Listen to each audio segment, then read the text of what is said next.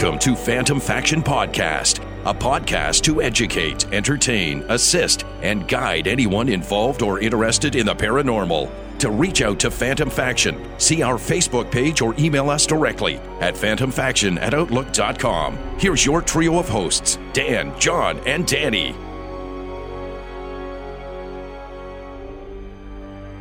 And welcome to episode one of Phantom Faction Podcast. I'm Danny.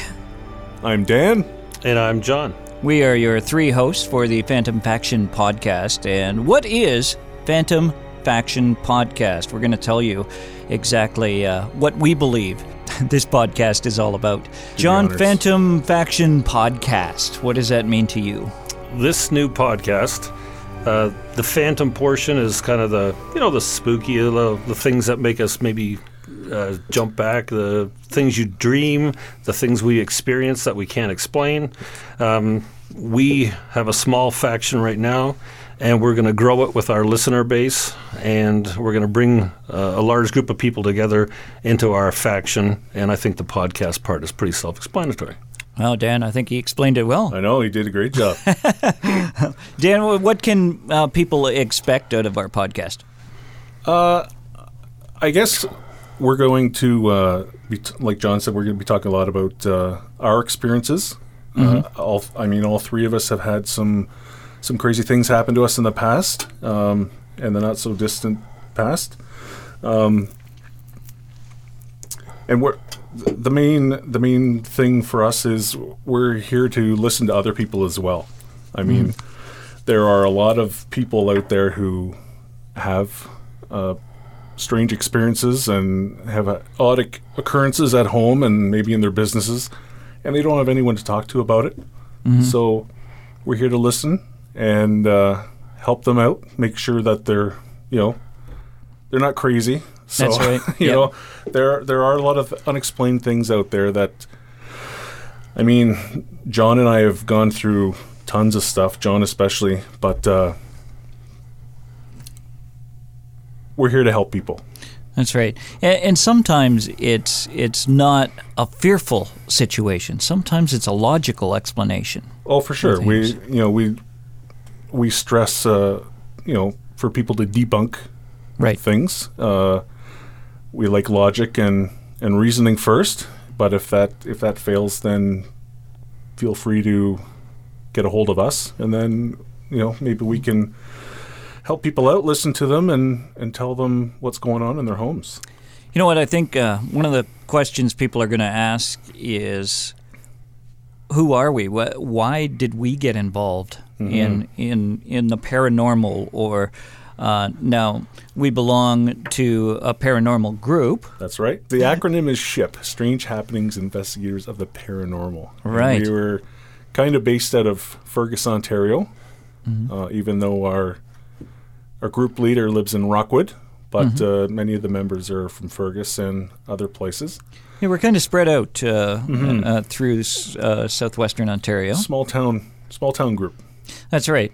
And uh, one of the the best things uh, is is we're a caring group and we want to help, and uh, there's no no charge to people. No, we Exactly. We don't charge anybody for our services. Right. And we'll tell you a little bit more about uh, ab- about ship uh, a little later on in this podcast, and future ones, uh, of course. But uh, how did we all get involved? So should I start on that? Yes, please. my my story kind of goes back to my grandmother and in my younger days. So uh, I would go visit my grandma, and at that point, she um, was psychic. She read teacups, uh, which is a very loving grandmother. And on top of that, though, I mean, she had uh, a lot of stories for me. And uh, I used to see my grandmother wake up in the early morning hours and, uh, you know, come out and make a tea for herself. And I would be sleeping on the cot uh, in the kitchen uh, for the weekend there. And and she would come out and like three in the morning or whatever, make herself a tea, and then sit across and be talking right across the table to uh, to somebody. Just And- someone that wasn't there. Right. And uh, I was always fascinated by this. My whole thing was is that I didn't find this strange at all as a young young kid because uh, to me I thought everybody's grandma was like that. Right. and uh, yeah, and she taught me so much. Um, she lost uh, her second child at a, um, at a very early age, I think, just uh, just short of uh, one year old. And uh, she told always told the story. And my my aunt, uh, who was the oldest child, uh, she tells the story today too at, at how her how my grandmother was. Uh, Saw the angels come down and knew that they were taking her son, and uh, so just the stories that I heard of that. Uh, she also, uh, one time we got talking about uh, aliens or spacecraft, and she talked about one landing in the back. But she always said, you know what? They're not to be afraid of. They're not here to hurt us and stuff like that. So I never really had a, a fear uh, of that side of it. So I always it's it sort of made me aware of the paranormal. She talked about other things in the paranormal as well. Um, so I was always open to it through my whole life. Had different uh, experiences al- along the way as well. But again, uh, I always go back to grandma and say, I didn't fear it because she told me not to fear it. Uh, you know, so and um, and I think, and maybe you guys can even s- say, but they feed on fear sometimes. Uh, Exactly. spirits. Oh, for sure. So- Um, one lady just told me recently. She's a very well-known, uh, I guess, medium, and uh, she said acknowledgement is power, is empowerment. Mm-hmm. So I, I mean, it it might be hard for you if something's happening at home. You know, if, if your cupboard doors are opening and closing on on their own, or something's moving, or you're seeing dark shadows. I mean, it might be hard for the average person to not acknowledge that and and not freak out and get your energy levels up and and you know that's what they feed on Right. but uh, if you can just try and ignore it keep calm and keep on doing what you're doing watch tv read a book whatever Right. and uh, because she said acknowledgement is empowerment and this lady only deals with uh, malicious and demonic uh, entities Wow. yeah so Yeah. she uh, hopefully we'll get her on the show i won't say her name just now Right. but uh, she's a very interesting lady. She's been all over the world, and uh, Mm-hmm. she, she'd be a very cool person to have on here. yeah. Great. So, Yeah, so that was my, my story. My grandmother kind of opened my mind to it, and it's always uh, has been around for me. And uh, I just when paranormal started to come to television, of course, I was fascinated by by some of the stories on TV and. Uh, carried it from there, where it's like, well, I'd really like to get involved with a group and and investigate this stuff because I'm open to it, and uh, so that's how I got interested. So, very cool. all right, who's next? I guess uh, I guess that would be me. All right. I guess. Uh, What do you got for us, Dan? so when I was three years old, um, I was born in Rexdale, which is a uh, I guess a section of Toronto, and my my parents moved up to Caledon, which is very different from Toronto. It's all farm fields, um, you know, dirt roads and forests, and the only thing you have to wa- watch out for is you know the odd tractor or, the, or deer running in front of you. No streetcars or buses or whatever. Very quiet place. So my dad found a home up there, a little fixer-upper on four acres of land, and almost immediately after we moved in, like I said, I was three years old. I started having terrible, terrible nightmares, and this continued on for years. Um, I don't know how frequent they were, but I can still remember how bad these nightmares were. And they were something that, you know, the mind of a three year old, five year old, eight year old couldn't conjure up. They were like uh, endless fields of rotating gears and machinery and almost like cogs and like the like the inside of a, a watch, like a Swiss watch. Okay. And uh, everything was copper colored, brown. And in some of them, my father would be p- pulled uh, apart by some of this machinery, and it was always my dad. Um, and when I, you know, I'd, I'd wake up screaming my head off and hyperventilating, my mom would come running in the room, and she would always say that I was always pointing to the man in the corner. And of course, she would never be able to see anyone there, but uh, I would be pointing to this guy in the corner. Uh, and over the years, we found out that the previous owner had committed suicide in our basement. Wow. He had overdosed on uh, pills and alcohol. And apparently, he was uh, not a, a very nice person. He was quite mean, drunk, abused his wife, his kids, that kind of thing. Slept in slept in the basement a, a lot. He, he probably drank down there and passed out more often than not. But he did die in our basement, which uh, became our music room. Uh, we had our piano in there, and my dad had his uh, old eight-track player and all sorts of cool stuff in there. And uh, I remember when I was a kid down the in the family room watching TV, I would always see a dark shadow in that doorway to the room. And you know what? When you're a kid, you, know, you play it off to imagination, or you don't think too much of it, or or you, you ignore it, right? Or I I ignored it. So we would often uh, hear footsteps on our roof. The washer and dryer would turn on by itself. Um, the temperature gauge in the home would, would get played with. It was the old ro- rotary style that we used to have. And uh, I would still have these nightmares, but they were less frequent than when I was quite young. So when I was about, I'm going to say 12 or 13, uh, my mom and a friend of hers went to a psychic in Toronto, a well known guy. He used to be uh, Lorne Greene's psychic. if you wow. remember him from Bonanza, Bonanza, and yeah. Battlestar Galactica. and uh, this guy, he says to my mom, he says, Do you know you have a, a ghost in your house? And my mom was like, Yeah, I think so. She says, There's some weird stuff that goes on. He says, Yeah. He says, He does not like your son. And he, Wow. my mom had put two pictures on the table face down, one of me and one of my sister. And he had no idea what these photos were. And he reached over and he picked up my picture and flipped it over. Wow. wow. I mean, he, he had a 50 50 chance. Right, It could have been her but dogs, you know, her dog and a Yep. cat, or it could have been anything. But he said, Yeah. He says, This guy's been all over your son for years. Hmm. And he said, You got to get rid of him. So he gave my mom the number of a very well known psychic by the name of Carol Davis. Hmm. She's a lady from Wales and moved here, I guess, quite a long time ago. And she had paired up with a gentleman by the name of Ian Currie. And he used to be a, a professor at the University of Guelph. And uh, I don't know what, uh, I guess he had a lot of interest in the paranormal and the afterlife. And he's even, he even uh, wrote a book. Um, do you remember the name of it, John? No, but I remember him. Yeah.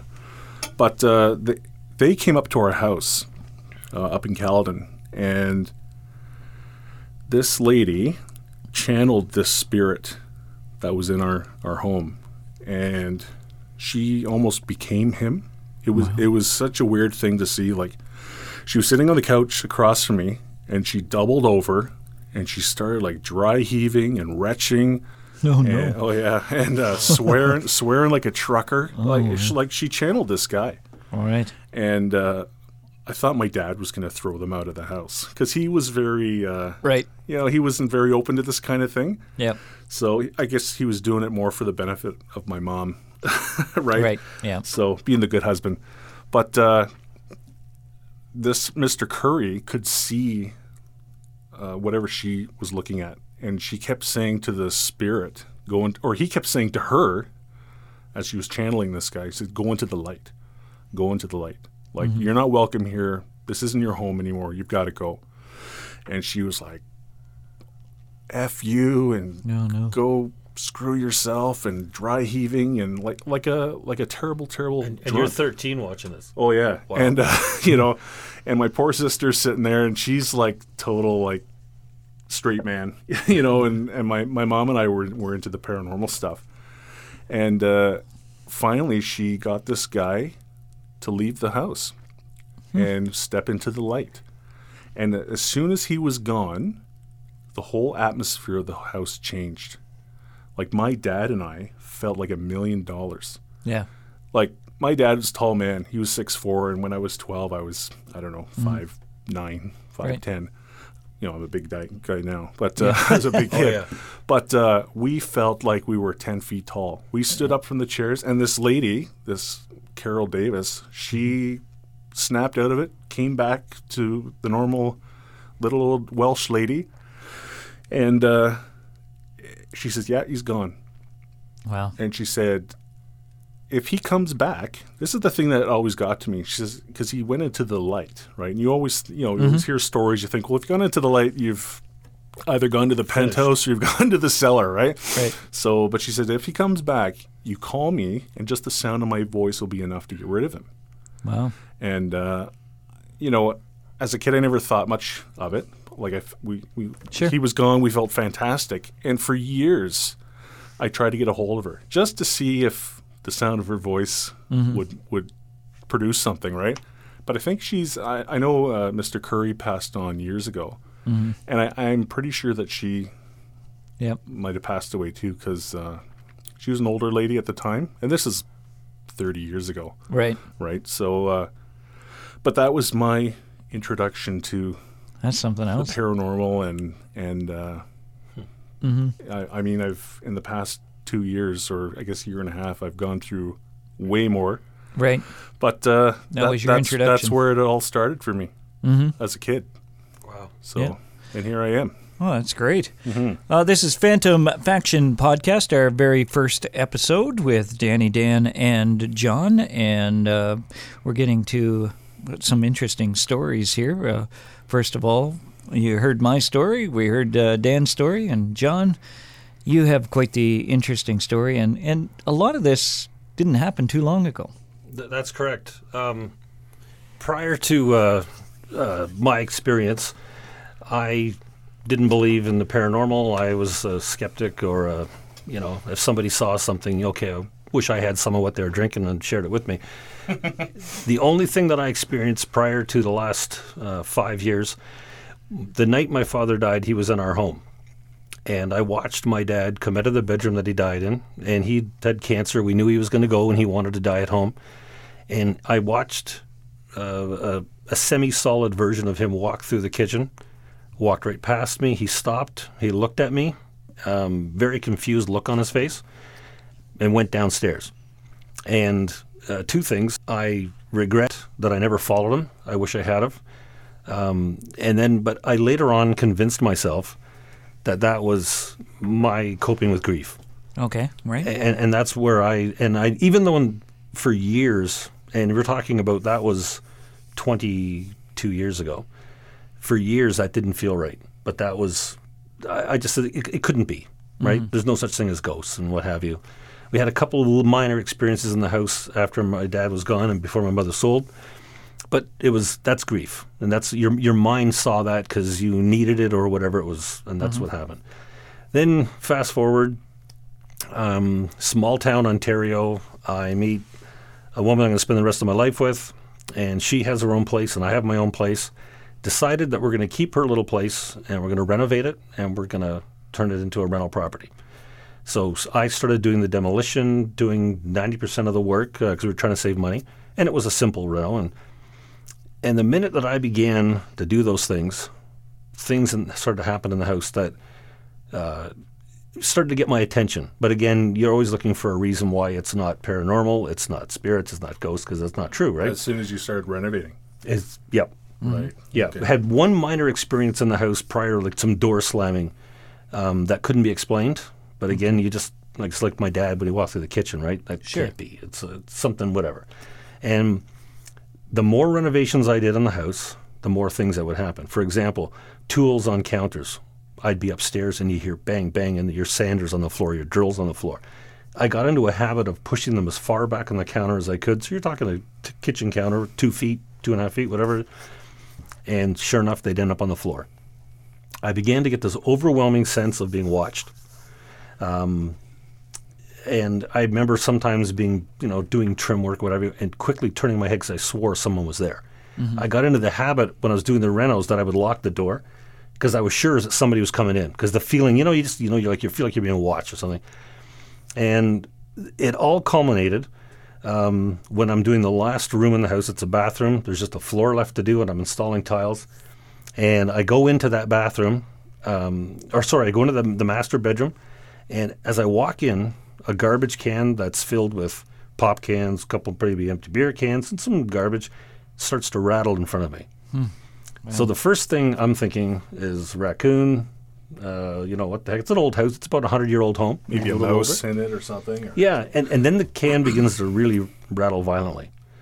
And I remember kicking it, and it keeps rattling. And at one point, I'm looking in it, and the can is shaking back and forth. Like, and now when I think back on it, it's like somebody had it and was just shaking it.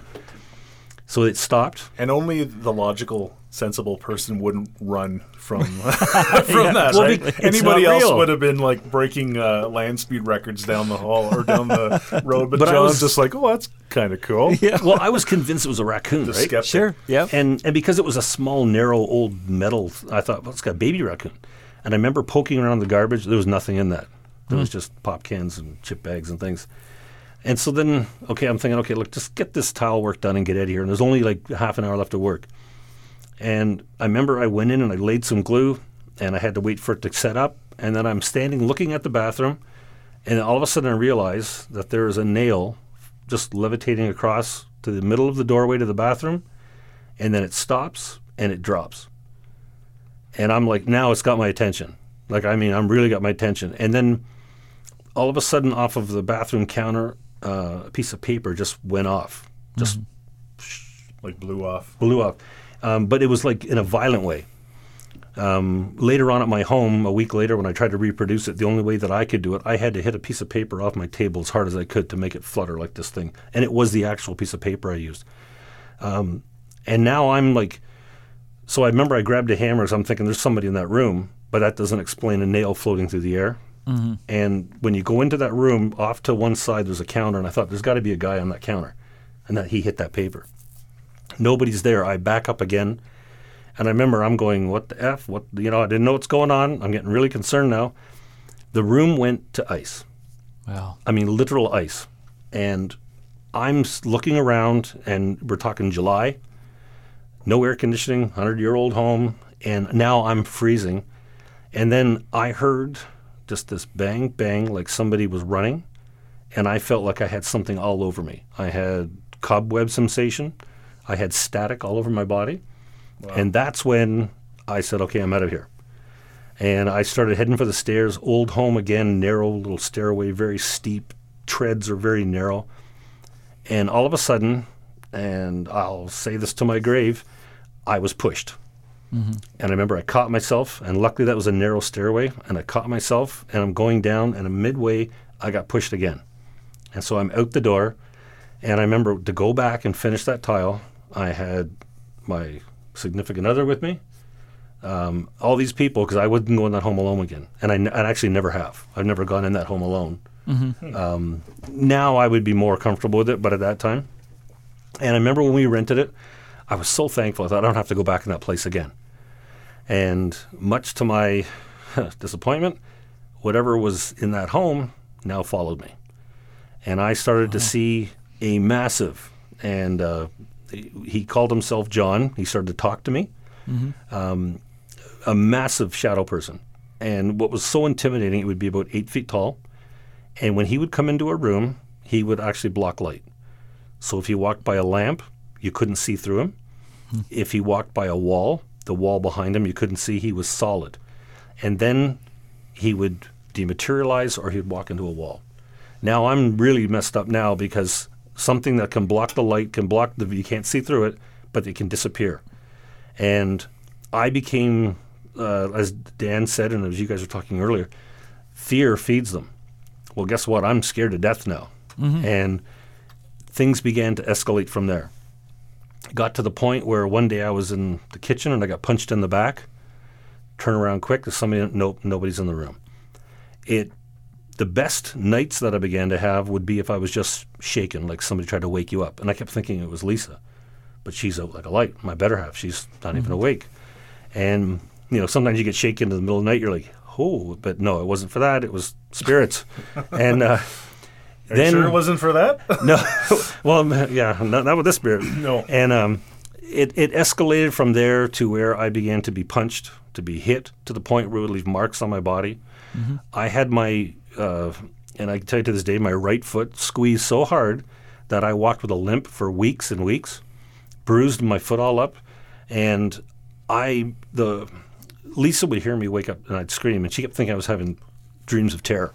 Sure. And uh, but I wasn't telling anybody because, uh, okay, if I say to my better half, uh, and you know, it's a newer relationship, you know, there's this giant black shadow walking through her house that blocks the light, Because she can't see it either, right? and she never did. you're the only one. Right. She never saw it. Um, nobody in my house was affected but me. It seemed like, and the worst thing for me was when no one was around because that's when the activity would ramp up.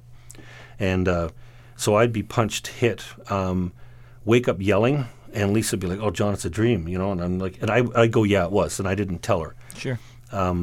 And I lived with this torment for two years. It began to affect my life. I began to. I would stay awake so late, thinking that by the time you get to bed, no matter what goes on, there's no way you could wake you up because you're exhausted.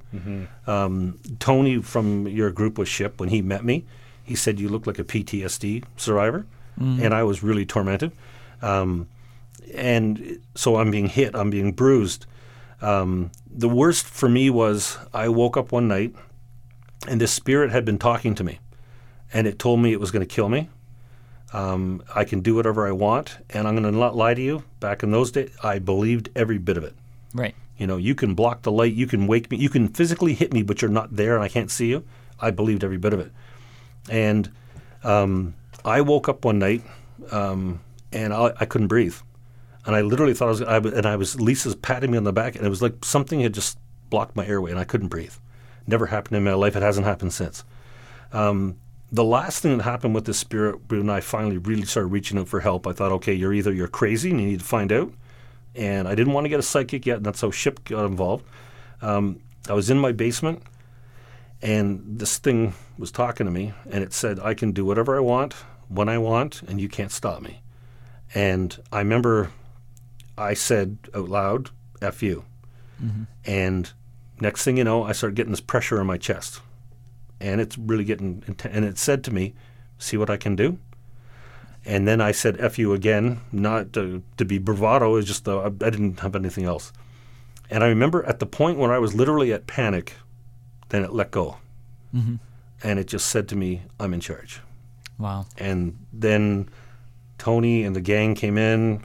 Your group did investigation, confirmed a lot of things. You were and Danny, you were part of that investigation, right? I was. Yeah, Yeah. You, you came to that house, and you remember I didn't stay around very long. yeah. You came and opened the doors, and you said you guys are on your own, and uh, Goodbye. I, I didn't want to Yep. be there. Exactly. Did you do you remember if you had anything happen to you that night that they were when they were doing their investigation at the other rental Ac- property? You know what? Actually, I do. I remember um, thinking that I'd wasted your time because I actually had a good night.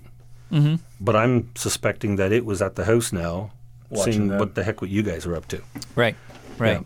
Yeah. and definitely, I can say that we we did feel it uh, as in the early part. It seemed to lighten up a little through the night, and even at that point, and I'll just add this in now. But I thought maybe it's not the house. Maybe it's John.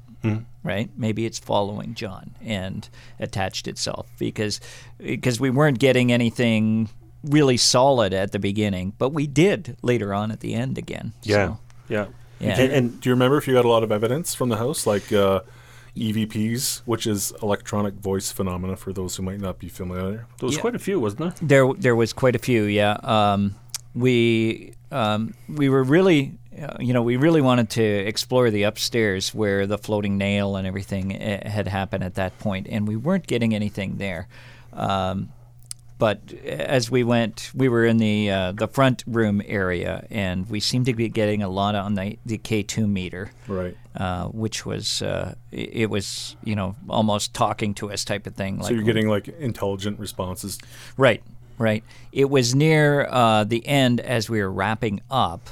Uh, we went into uh, one of the rooms, and um, there was a how how do you put that uh, a latch or a hatch that would go into and and I know I live in an older home as well, but uh, it would go into a dirt basement. Um, there was just such an ill feeling and heaviness at that point, and. It was like, okay, we're not going to touch that there. Yeah, stay out of the basement. Yeah, and uh, I, you know, I, I was a little like, no, I'm I'm not doing that, right? And so, and we never did, and we we kind of left that as we're packing up though, and you could hear. Uh, um, you know, we always do a little bit of a, a prayer or just enough to to keep it from following us, basically, when we sign off of a place. And uh, we could hear some singing on the recording. You know, uh, at, at the end, I forget what song that was, John. Maybe you can. Uh, There was a female spirit that would sing. right. And I remember the one song, and I, it's obviously an old song, but I remember Yeah. her singing, What Am I Going to Do About You? Right. And Yeah. I didn't know if that was a made up song, Yeah. to like, What am I going to do about you, meaning me? Right. Or if there is a really a song out there that does that. and that was captured uh, on our recorders, which Yeah. we, we kept running all the way all the way through. But Wow. Yeah, so uh, it it was fascinating. It was uh, I wish I'd been part of that investigation, but that was way before my time. right. That was yeah, a couple years ago now, right? yeah, it's got to be two or three years ago now. I I would think, but Yeah. it yeah, and it was a unique and even to look back in the history of of the place, you, you know, and and I think. It, it did have a history. Uh, John, you can elaborate a little bit on that, but Yeah, one of the You know. original buildings on that uh, street in that town, Mm-hmm. and because it's a rental property, I'm not going to name the town, but uh, uh, the town was uh, dealt with fire many years. Many we're talking a long time ago, Right. And this building, when we rented it, did have some burn sections, right.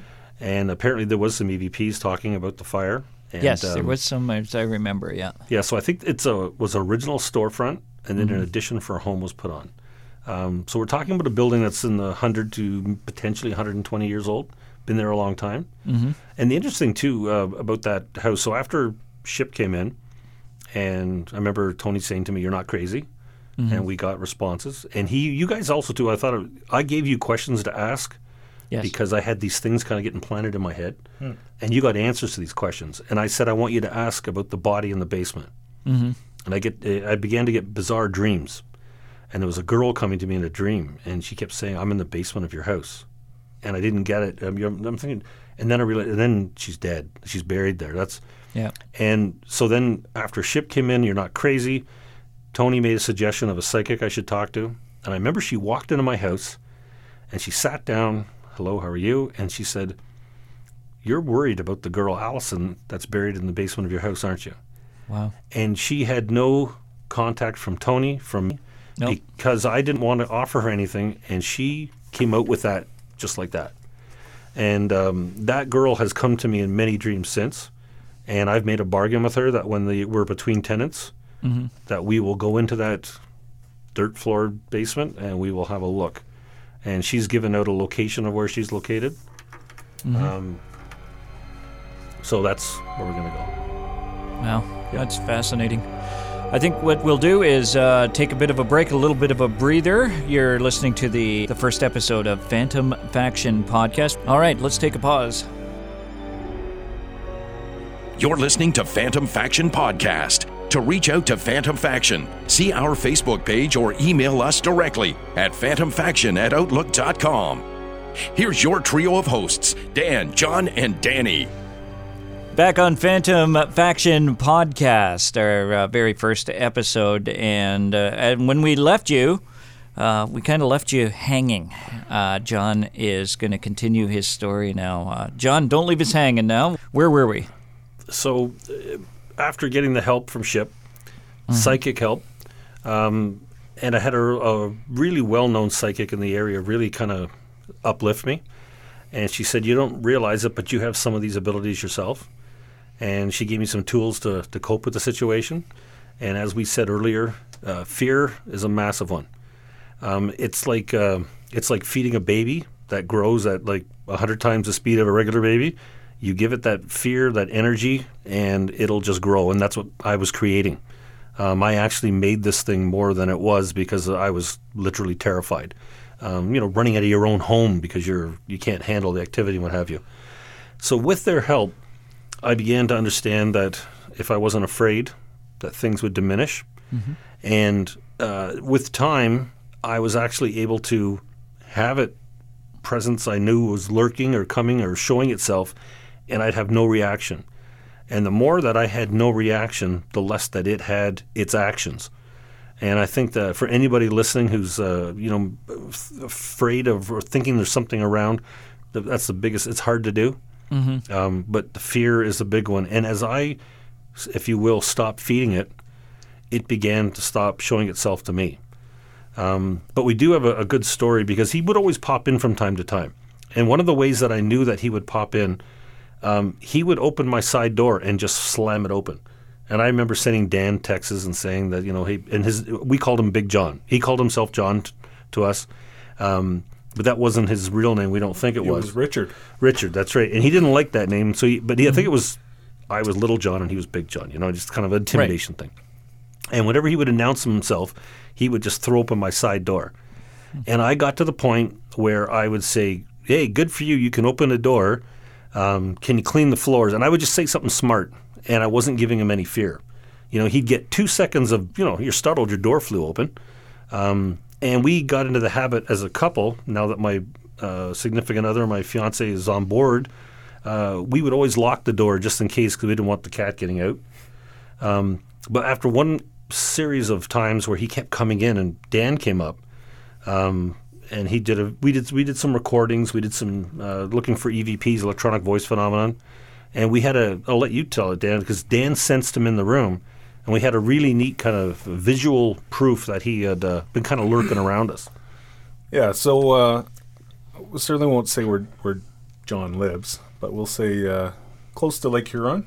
Sure. Right, that's good enough. It's a big lake. Yeah, it's a big lake, lots and of towns. you connected, Dan. You connected with John through, uh, Tony. sh- yeah, through through- ship. Yep, through ship. Okay. Yep. So, uh, yeah, so Tony gave me John's uh, contact info. We started texting each other, and you know, uh, kind of hit it off because we were talking about all these these strange events that were happening to us. And John was telling me about uh, this malicious spirit, Big John, and what he was doing. You know, punching him when he was sleeping and cranking his heel and Wow. and all sorts of stuff, and telling him that he was going to kill him and he could do whatever. And of course, being the knucklehead that I am, I couldn't wait to get up to John's house and experience this for myself. So the first time I went up to John's place, um, I was there for quite a while. Like I, I went up there pretty early. I probably got, probably got up there around lunchtime. It took me a couple hours from where I live. We were just sitting there having a drink, and and uh, John was telling me about uh, a lot of the other experiences that he's had in in his home as well. And that will, I mean, we've got stories for a dozen podcasts Oh. just from John's place alone. But uh, John was showing me around the house, and he said, uh, "Well, let's go upstairs." And and John has that the type of home where you can look over the railing from the second floor and see the dining room and uh, the living room. And we're we, we just had just entered John's master bedroom, and we could hear footsteps downstairs, and we were the only two in the home. And we both kind of looked at each other, said, "Did you hear that?" And it was like, "Yeah." So we looked over the the railing, and John has these beautiful, like what they're almost like cherry wood. Yeah, Brazilian cherry. Brazilian cherrywood uh, hardwood floors, and we looked down we could see these uh, footprints in the floors, like they were like watermarks, and they were huge. Like John had always said, like the spirit had projected himself as as a really big guy, like you know seven foot tall or whatever. Right. So I said to John, I said, "Well, you stay up here, and I'm going to go downstairs. Uh, I'm a big guy. I'm six foot seven, three hundred none of your business pounds, you know, and uh, I wear a size 15 shoe, Right. and I put my feet beside these watermark impressions, these these footprints, and this guy must have had at least a size 18, 19 shoe, and uh, they were huge. And I had my digital recorder going the whole time, and uh, I said, I said to the spirit, I said, "Man, John," I said, "You're a big bloody man." And when we, I played it back, I heard his voice say, "You're right." So that was that was very cool too. Yeah. But John and I sat down and continued to drink beer and and you know tell stories and stuff and and I looked over and I could see this spirit, this big John guy, uh, standing almost where the the footprints were in the floor, and John couldn't see him, which was funny, but he was projecting to me, and I said, to, I turned to John. I said, I said, oh, he's standing right here, and I described him, and, and John confirmed, you know, that he had short black hair and he was a big dude, and I was looking right at him, and I was like, holy cow, there he is. He's a he's a big man. Was that the first that you started seeing? For, Spirits? Seeing me? spirits? Yeah. No, when I, I, I mean, I, I've got uh, I mean, when I was a kid, I used to see them all the time. Okay. And that So- those are stories for another time too. But Yeah. uh, it had been a long time since I'd seen anything. Right. Um, I guess I kind of closed myself off to it. You know, Mm-hmm. Okay. shut my mind off. But Yep. uh, when I joined SHIP and started doing some of the paranormal investigations with them, You're opening all- your mind up. I right? opened uh, Yep. right back up, and I, I saw this guy John in John's living room, and I was like, "Holy cow, there he is!" And Mm-hmm. Right. he's a big bloody man. like I, like I said, I'm six seven, but I would have been he would have been at least a foot taller or a head taller than me. Right. And uh, the one thing uh, I said to him, the spirit, was, uh, you know what, you, don't be following me home. Mm-hmm. You know, you can bugger right off. Like you stay here and torment poor little John. you know, you stay right here, dude. Right. But uh, Tony from Ship um, and I went up uh, last December, right? And spent the whole day and an overnight at John's place. Um, uh, John's, I guess, wife uh, stayed somewhere else, and she knew a couple guys are coming over, and you know, we sat around and we we drank beer and ate chips all day, and uh, had our recorders going, and it was pretty quiet, like all the stories that John had told us about uh, this Big John spirit and all the other stuff that. Uh, you know the freaky stuff that happens in his house, which which he'll elaborate on in future podcasts. Uh, it was it was pretty uneventful. So at it came the time that it was time to go to bed, and Tony slept in your daughter's Yeah. bedroom, which is on the main floor. Looked like a I don't know, a little funny, big Tony on this little bed. Right. So I got the basement, Okay. and uh, I guess John's still doing some renovating too. And I was in this this windowless bedroom. It just has a bed and maybe a dresser, so no end tables or anything else.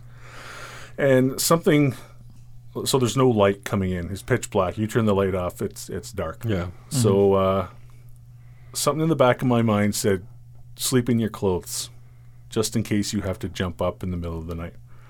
And maybe that was just me, you know. sure. But uh, I have this little a, a rock in my pocket. It's, it's it's made of selenite, and a lady gave it to me. She says it, it wards off psychic attacks, and so I thought, oh, whatever. I had it in my pocket, but uh, I wore my jeans to bed, and when I rolled over, this thing was digging into my hip. So I said, well, screw this. I took it out of my pocket and I put it on the floor. Uh, and I, I have sleep apnea, so I've got one of those CPAP Right. stupid machines where you've got the mask and it blows the air in your airway and stuff. So I put it down beside that. And I flipped over on my left hand side. And not two minutes later, something grabbed this selenite rock and went rapped twice hard on the floor. And I'm going to give credit to myself. I didn't react. I knew what it was and I knew what had happened. I just kind of went, come on, dude. It's Yep. it's time to go to bed. You know, Right. go, go hunt somebody else, right? So then, about 10 minutes later, um, in the family room, which is right on the other side of the door, I could hear all these pieces of wood that John had uh, being tossed around, like distinctive. Like, Wow. and I knew it wasn't Tony or, or Little John here downstairs, and I knew it wasn't the cat, but I, I still went. You know what? I'm not getting up. You're not. You're not uh, affecting me. You're not dragging me out of bed. It's bedtime. So I fell asleep pretty quickly. h- Had a decent sleep, and then seven in the morning I woke up and I looked over at my phone and I was like, "Oh, I'm I'm up about an hour earlier than what I'd set my alarm for." So I, I rolled over again. My and my right hand was kind of up, you know, just kind of hanging out of the the blanket. And doesn't this big John spirit come over and go and slapped my hand, like gave me a good slap, Wow. and I still, to my credit, went Yeah. Bu- bugger off, dude. You know, Right. like I'm, you know, I want to get an, extra hour of sleep. Like sleep is precious, precious, right? Right. So uh, I didn't jump up, I didn't scream, and and, and I, I think he was kind of annoyed Yes. because I, he didn't get a rise out of me, and you know that was like his little ah, like you jerk, right? Yeah. And and he, he buggered off. So when I turned the lights on about an hour later, I looked I looked down and uh, my CPAP machine was uh, on an angle. Like he had taken all the cables and the wires and bunched them up like mm-hmm. into a little pile and put the machine right on top of them. And if anyone has one who's listening, there, there's a little a water thing in there to keep your throat from going dry, and some of the water had leaked out, and I guess that was his other way of saying, "You'll look at me," like bullying Right. a little mm-hmm. bit, right? Yeah, But I went, "Oh, good for you," you know, mm-hmm. just like John. Oh, good for you. You you're blocking out the light. What's your next trick, right? Right. So I came upstairs and John was already up, and I said, uh, "How was your night, John?" And he goes, "Oh, I had a great sleep." And uh, he says, "I had one of the best nights." And I said, "Yeah, because your buddy was downstairs Yeah. bothering me all night, and Tony was still cutting logs in the other room." But uh, Yeah. that was my experience with this Big John spirit, Mm-hmm. and uh, he is gone now, which is good, and that's a, a story for another time because it, we'll be here all day talking about that. Right. But uh, one thing I was going to mention to you, John, um, didn't the psychic say that he was well known in the area where you were? That's right. Uh, I had one psychic I was hoping would clear him from my home when I was in the terrified stage, and she seemed really intimidated. And uh, she was insistent that if she did it, my cat couldn't be in the house because she claims she's seen animals get possessed and she didn't want to be around a cat, even a declawed one like mine. Um, she wanted her husband there, Yeah. and I had to be out. And uh, she eventually she canceled and never rescheduled. And but she had communicated to me that she has encountered the spirit before in our area, okay. At, at other homes. other people's homes, also at uh, different psychic readings that she's done. That he's been around, and he's been around for a long time. Like we figure he he died what the 40s, 50s, Yeah, some kind of that's thing what we figured it was. and he's been or tormenting 50s. people for years ever since. Um, yeah, we, and like I said, we got more stories about him that we'll share uh, down the road. Um, but we seem to Dan and I have developed some abilities, and we were able to finally get him to be gone. And just like when Dan talked earlier about when they go into the light, we didn't put him into the light because we didn't really care where he went. 'cause he's a bit of a an ass as Yeah, far we as just we're wanted concerned. him to bugger off. Um, But the, one of the things that seems kind of bizarre, I don't know how it works, is that there seems to be this ability that spirits, if they choose, they can come back. Right. Uh, good ones or bad ones. And that'd be something that hopefully down the road we'll talk to some psychics and they can elaborate on that who've maybe experienced more of this than we have. So, Right. yeah. Uh, do you think it, it's true? A lot of them, uh, they they want to be noticed. That's why they play tricks or they make noises or, uh, Yeah. you know, they they want to connect as well. Yeah, I think this guy, when he wants to connect, it's for control. Right. Yeah, like I, I think throughout his life, and I've got a good reading on him, um, he's about control. And I think what happened was, well, I, I should say, in the beginning, this is what the first psychic told me. You went in and you changed his environment, and you weren't getting all his messages, the tools being knocked off, the garbage cans shaking, and all those different things that went on. And this is why he's trying to punish you. Um, and and yeah, exactly. But with him, it was he wanted to be noticed, but he also wanted control, and he wanted to feed off your energy. Right. And what I thought was unique about that spirit was this psychic said she's encountered the spirit many times. So it wasn't just me that he was tapping into. There's a lot of other people. Right. So if he's gone for good, we hope. I hope he's not tormenting someone else. Right. But again, it's a big. Uh, So order. I'm thinking that from the time that this spirit was able to latch on to you because it saw an opening that you well first I your, gave it- your fear Yep. right plus uh, the fact that he probably realized that you know what I can connect with this person he's going to notice me Yep. Right Exactly. uh, and and some people are closed to anything like that so they can't connect with them Yep. And then when I, I gave him what he needed, when I look back on it now, he needed the energy to feed off of, and and also, like wh- when Dan didn't respond to him, there's nothing there for him. right Um, if Dan jumped out of bed and went upstairs and said, "Hey, guess what happened?" Well, then that's going to feed him. And I did that in the beginning. Right You know, getting up at three o'clock in the morning because I got hit and I wouldn't stay in bed, and all the things that I did, it just it fed him. That's you know, and he and I think that helped him become even more than what he was. right Yeah. Well, We've talked uh, about these uh, spirits, um, and some of them have, like you said, this one was a bully, and uh, but there are good spirits as well that Mm-hmm. Oh. that we can connect with, and we have. Yeah. Oh, for sure. Yeah. We we, uh, we owe a lot to the good spirits for helping us get rid of them. Actually, mm-hmm. but like I said, we'll talk about that in a, at a future date. Yeah. Right. Yeah. And and absolutely grandma's there's people that'll be listening that grandma's watching over you and helping when she can and grandpa and there's Yep. great spirits out there. I would say the malevolent uh, malevolent uh, Malicious. malicious v- uh, spirits and all those Are, I wouldn't know what the perc- that's the few and far in between, Right. um, but it does happen, and, and that's part of what we're uh, with the podcast for me. I know for every person that speaks up, there's probably 20 that won't because they're terrified and I don't want to think people think I'm crazy. I know it. I, I, I lived all those emotions. Mm-hmm. So and it's it- not something you tell a coworker or you Right. know like you know you're sitting or or you tell your your wife or your kids or your husband you know if if it's only affecting you because you don't want them to think that you're crazy. you know your cheese is sliding off your cracker or- Exactly. or, whatever exactly. right because uh, That's but very true.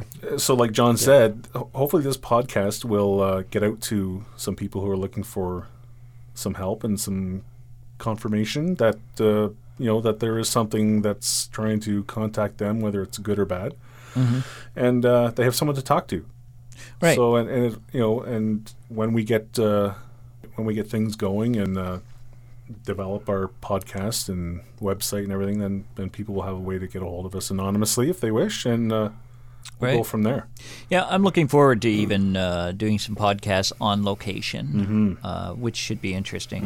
Um, there's a, a few investigations that we're looking at uh, in doing in the near future, so hopefully that'll all pan out, and we'll keep you informed here uh, as best we can. Um, I was going to talk about uh, tools as well, and uh, I, I'm not going to go into the the main tools right now that we use in an investigation, but the tools that, uh, say, John, um, like remote viewing. Uh, can you explain that a little bit? What what you use that from time to time, and you mentioned it a little earlier on. Uh, can you explain what remote viewing is and, and maybe how it's done? Sure, um, and I'll, I'll give it to my my perspective because I think for some people it's different um, how they do it.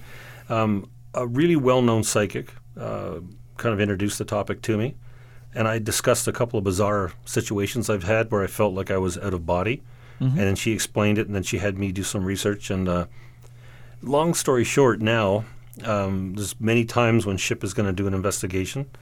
I'll get a little snippet of information, maybe a picture of one room. Um, I've had times where they just give me think about where we are, and I seem to be able to find a way to get to it.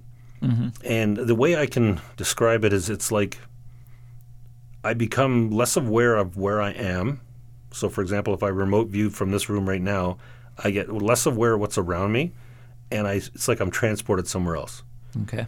and I'm able to uh, move through the room, look around. I can sometimes see things. Sometimes it's not really super clear. It can be black and white quite often. Um, lately, it's starting to get into color, which is a lot more uh, exciting that way.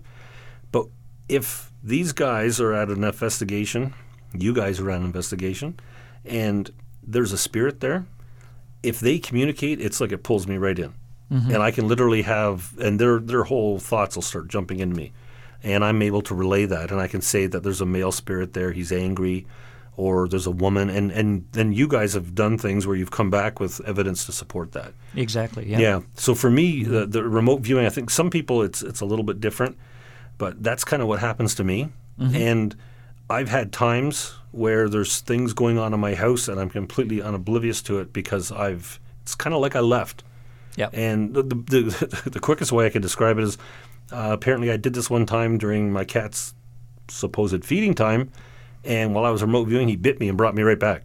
Oh, okay. It's so like I'm not even uh, aware, you know. Right. And if you knew my cat and the antics he goes through to get fed, it's amazing I didn't notice it. And so literally he bit me to kind of see everything else didn't work. right. Yeah. So. And and Dan, you've done this as well, remote viewing. Uh, to not to the extent that John has, and I almost seem to think that maybe like John and I have had a kind of a weird connection, and we're still trying to figure out what that weird connection is. Um, uh, but we did uh, we did a remote viewing of, of one investigation that we had in Oakville, which was a, a basement apartment, and uh, you know we won't give out too many details about that, but it was a, a young couple with a, a small five year old little guy. And they were having all sorts of issues with shadow figures and tall people in robes and Touch banging, you when you sleep. banging on the walls. And the, the little boy was seeing stuff coming out of his closet. And uh, when I went there physically with Tony from SHIP um, to do the, our investigation, uh, I said, I texted John, I said, Are you here? like remotely. And he said, "Yeah." He says, uh, "You're in the kid's bedroom." And he was bang on. He says, "You're really trying hard in there," and I and I was. I was really trying hard to communicate and have the EVPs going.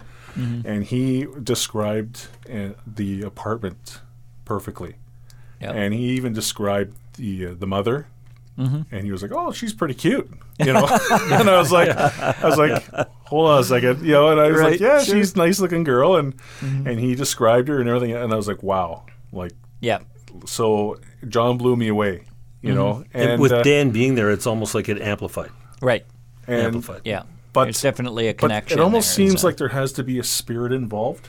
Yeah, because I've said to John, you know, I've texted him from home, said, uh, "Can you tell me what I'm wearing?" Yep. Or can you tell me where I am? And he's like, "Well, you know, yeah, it doesn't work it, quite. no, it like doesn't. that, It doesn't work yeah. that way." But the first time that John and I texted, Oh, the experiment. yeah, the Yeah. experiment, I said, uh, "I said, can you project to me from where you are what your house looks like?" And he says, "Okay, well, let me give it a whirl." And I got this image in my head, and I texted him back and I said, "Your house is gray vinyl siding." Mm-hmm. And he says, "Hold on." So he went outside, he took a picture, and he sent it to me, and Yeah. it was gray vinyl siding. Yeah. Like I could have said red brick, beige brick, Sure, log cabin, Yep. like whatever. But it was Yeah. gray vinyl siding, and I was like, "Wow." Yeah. So, and that was the first time that I have had ever done that. Right. And John said it took a lot of, a lot out of him. Yeah, it was the first pro- time for to me. project that to me.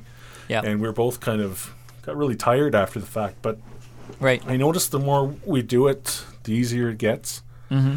And it is a neat trick. Again, you know, I, w- I don't want to call it a trick, but Yeah. it, is an, it is a neat gift or a ability. that's right. And uh, like Yeah. John, the stuff that he can do, it, it, it blows me away sometimes. Right. And uh, you know, those like like I said, we got way more stories about uh, things like that. Oh, oh, exactly, exactly. Um, any other, uh, say, can I call them mental tools or anything that you might use, John, uh, besides remote viewing, or is there somewhat of psychic ability involved? Um, the psychic that I, I talked to, and I'm going to work really hard to get her on our pod but for us. Um, she said that, that I've got something there, Right. And, and I never knew it. And what I would tell you is, I went through a, a health crisis, and things amplified after that. And sometimes they call that an awakening. Sure, And and yep. then it seemed to really go in spades for me. It wasn't just that I noticed the spirit that was tormenting me. Um, I noticed all kinds Right. um, I remember I had to go to the hospital for follow up things, and I'm seeing people, um, and you realize they're not there, and that happens all the time now. Yeah. Um, and and what I do when, for example, if I go to a location and you know Tony or Dan, and Dan's gone to places on his own to get some, and, and I'll just say, I'll, like I'll show up, and I'll just say, talk to me. Who's here and who wants to talk? And it's amazing how many times Yeah. um, a location that Dan was at, uh, we, we found the cranky old former owner, and he's telling me things that's resonating with the owners, and and uh, it's oh, just was that the guy wor- worried about the, the renovations? Yeah, he didn't like the renovations, right? Cranky. and um, so for me, uh, the, the couple of the things that I do is I just I close my eyes, I ground myself. We'll talk about it in future pods about protection, so you don't leave yourself vulnerable. I do all my protection Exactly. and then it's just like I, I, I get transported. And Right. sometimes it's a slow process, sometimes it's instantaneous. And then I'll just say when I'm there, who wants to speak to me? And usually, sometimes it's the most angry ones. Um, and sometimes it's very chatty ladies that just come out and start. Uh, Sometimes you get like three or four of them at once too, right? yeah, you were guys were at a location and I got overwhelmed. I had to leave. There was uh, the um, the poorhouse. Um, that oh, one. the Wellington Museum. Yeah, Wellington Museum, the former poorhouse, right? I, I had to leave. It was too much. Too much. Yeah. Too much. It was like literally, it was like, uh, it felt like there was like a hundred people trying to talk to me at once, and Yeah. I and I'm just, let's, I'm not good enough to pick Single out them out. a couple. I couldn't do it. It overwhelmed me. Yeah. Yeah, and I remember that night I went to bed. I was done. It just exhausted me. So Well. yeah, And uh, and I think this is what it's all about is is you went and reached out for help uh, through psychics or anybody that you could. And I think this is what we're trying to do too is is let you know that you're not crazy if you're having these experiences. although some of you may be, but there's a bunch of you that aren't. That's right. right. Yeah. But and uh, and uh, don't trust all psychics or mediums either. Exactly. We yes. we have found out that there's a lot of uh, Mm-hmm. you know fraudsters out there because it you know people making money off people's fears and yeah. and you know they say oh I want to connect with grandma and oh okay you know like Mm-hmm. so just be careful. There are th those people out there that are just out to make a buck. And there's good investigative groups that do it for free because it's something that It's a passion. interests- It's a right? passion. It's that's a right. passion. It's uh, yeah. We, we we want answers. We don't know all the answers, but uh, Yeah. you know we that's what we're there for. We're trying to get some answers as well. And we're almost providing a service to the, the spirits as well. Because Right. if, if they're able to communicate with John or me or you, Mm-hmm. then they might get a their own little sense of closure and say, "Oh, I was able to, you know, to project myself and and you know let them know that I'm still here, I'm still around, uh, I'm looking after, you know, I'm looking over Yep. my daughter, my granddaughter, whatever." That's- You know, when Dan said that's so true because the the place that we helped out in in, uh, in Oakville, um, one of the things that troubled the owner was that uh, she had an aunt who had, had taken her life, and her fear was that she wouldn't be able to pass over. And she was so thrilled that through my remote viewing that I was actually able to describe this woman, and the woman was there with her grandmother, which happened to be her this lady's mother. And um, when we figured it out, and I described her, it turns out the, it was the aunt there helping in this kind of tormented family, and it brought her a lot of peace to know that she's actually okay. Right. And um, and and it was a little bit of a language barrier, and we were able to. But yeah, it was a neat uh, Yeah. way to. Yeah, because they she'd had a, a strong Catholic upbringing too, right? And suicide is a big no-no. Mm-hmm. Right. So she, I guess, she thought her poor aunt was She wasn't gonna, was, yeah. uh, in a lake Yeah. of fire kind But of thing. she was but there good. she was looking after the little guy and floating around and Yeah. doing her spiritual duties, and and uh, yeah, I guess it, it made made uh, made her feel a lot better about that. Yeah. So Yeah, I think with my, myself in any investigation, I, I feel the heaviness or negativity in the air. You know, you just you feel it, and sometimes that lifts as well uh, as you you know you're making a little progress or whatever. Uh, you can you can feel that totally lift, and and uh, well, I think you described that before, Dan, where uh, just the room just changes. Oh, and you know, when that lady got rid of that guy in my home, Right. Oh, it, it was it was night and day. It was, it was Yeah. almost like the room was full of water, mm-hmm. and she pulled the plug, Right. and drained the room, and it was like, oh, I feel fantastic. yeah, and and some of these people are so used to living in that negativity, in That's in right. that, and they might not even realize it, right, right? right. You become So- accustomed. Yeah, and we'll talk about ways you can help with that on your own as well. So Right. Um, just uh, briefly, some of the uh, tools that we use. Uh, Recorder is a big thing uh, for catcher, catch, catching uh, EVPs. yes, uh, yeah, you'll hear us say EVPs a lot, which is electronic voice phenomena, and that's just uh, sometimes we use a digital recorder, sometimes we use the audio apps on our cell phones. Um, we don't recommend that you do it at home. So, you know, Yeah, and that's a, that's a big thing. Is, is should people do their own investigations? no, I don't. I don't think so. I, I think that kind of opens you up to. Right. And that's a whole Even other more? subject when you get into Ouija boards. Oh and, yeah, stay away. stay away stay from away from those Right. things. Stay away is, So is what yeah, I if you really think that there's something, then then get a hold of a credible paranormal group, Right. ones that shouldn't charge for it, that's right. and uh, you know they'll come up and Yep. get a sense of what's going on and talk to you and Yeah. and uh, I'm always amazed at uh, listening back. I mean, you know, you, you see on TV these, you know, it's it's all cut and edited and everything, and it makes it look so short. But the whole once you're done the investigation, and then you sit back and you have to listen to everything once again. You know, mm-hmm. go through your evening, but you're just amazed in the recording at what you you missed. Mm-hmm. Really, there's whispers, there's voices. sometimes there's yelling, yes, Yep. and you don't Yeah. hear it with your your actual ear, but you'll hear it on the the Yeah. digital recorder. So the so the belief back up a bit. The belief is that uh, spirits talk at a different vibrational Mm-hmm. rate and a different speed than us. So that's why 99.9% of us don't hear them. right. Uh, our friend Tony, who is clairaudient. Clairaudient. Yep, who- there's another he- good he- phrase Yeah, right there. there's another good thing to uh, discuss one day too. um, he has ears like an elephant. Mhm. Like he'll he'll be sitting there during an investigation, he'll, and he'll say, "Something just told me to f off," Mhm.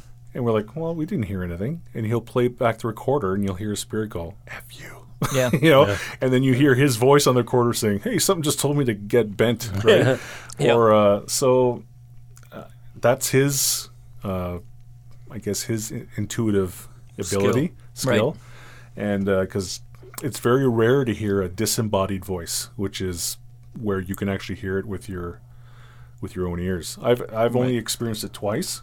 Um, once was at that Oakville property, and Tony was plugged in with his earphones on his laptop reviewing EVPs. But uh, me and the uh, the young couple, we we heard the voice. It was a, a woman yelling, mm-hmm. and uh, so that was that was kind of neat. Oh yeah. Yeah. But uh, A, a lot of them, it seems to be in whispers. I'm not sure the reason for that, or whether they're just trying to. well, sometimes it sounds electronic as well. Right, It that's almost true, sounds like too. a like a robotic voice. Yep. And I, I don't know if that's part of the digital recorder or if it's just the, the vibrations that they project themselves, but I don't know, it's something uh, something to look into on Yep. our own as well. And I think sometimes when uh, your group walks into a place and the whispers happen, because I think they can sense that, you know, like Dan and others in the group can sense these things, and there's a little bit of apprehension on their part, and there's, there's a little bit of whispering, and and sometimes too that's the, you know, maybe the quiet passive spirits, and it's the aggressive ones that'll really just, who don't care. They'll come out with the, you know, the profanities and what have you, right? Yeah. Yeah. Yeah. Almost as they have to be feeling comfortable as well. Mm-hmm. Yeah, and definitely they're not on the same plane as us, as No. we would say. So even their uh, And a lot of Their them vocal range. A lot of them don't know that they're gone, that they're just, they're Right. deceased, deceased. So they might be in a weird state of confusion. Mm-hmm. So we might be paranormal to them, yeah, right? Yeah. So they might be like, "Oh my god, what you know? Who are these guys?" Yeah, I was You know? curious That's true. about that. where That's did, true. Where did they come from, right? And you Yeah. know, don't don't you know, don't let them hear us, that kind of thing. Yeah. So Especially when we're in a in a situation where um, uh, recently we did a theater and you know so a lot of people go to the theater right so and uh, I think it was you John that said that uh, there was uh, one spirit there that just didn't want the rest to be speaking to Yeah, us or- I, I could hear him when I went there uh, telling all the others to shut the bleep up. Yeah. And that just and, and you guys got a few whispers. Yep. And he was like kind of like the alpha spirit. And it was funny how the others just toed the line. right And he and even there was quite a few of keep them there away. too. There's, there was a there's lot. like a dozen or more. and he Right. just wanted them to stay away from you, which was really kind of bizarre. It's almost like his like his little herd, you know. And Right. yeah, who knows what? I, it, again, it just be interesting to talk It's to them. phantom posse. That's right, exactly. So exactly uh, anything else that we'd like to add before we uh, wrap up our uh, Phantom Faction podcast no, I think that was a episode good introduction to the three of us, and uh, Mm-hmm. hopefully it gets the uh, listeners' attention, and they they come back, and we'll have some more good stories for them. Yeah, and just know we want to help. Mm-hmm. That's the goal. That's, That's right. right. We'll uh, have our Facebook site up, and you'll be able to uh, pop on by Phantom Faction. Uh, I guess the Facebook site will will reflect that. Yeah, for sure. Uh, we'll have uh, photos up, and maybe we'll have some little uh, bios on Yep. some of the members of Some and a con- link- a link- contact information, yeah, and a link course. to uh, the paranormal group ship. Yeah, which- become a part of our faction. mm-hmm That's right. We'd love to have you aboard. Uh, Dan, John, thank you so much. Thank you, Danny. Thank you. And we're looking forward to episode two coming soon. Music provided by Kevin MacLeod, Incompetech.com. To reach out to Phantom Faction, see our Facebook page or email us directly at phantomfaction at outlook.com.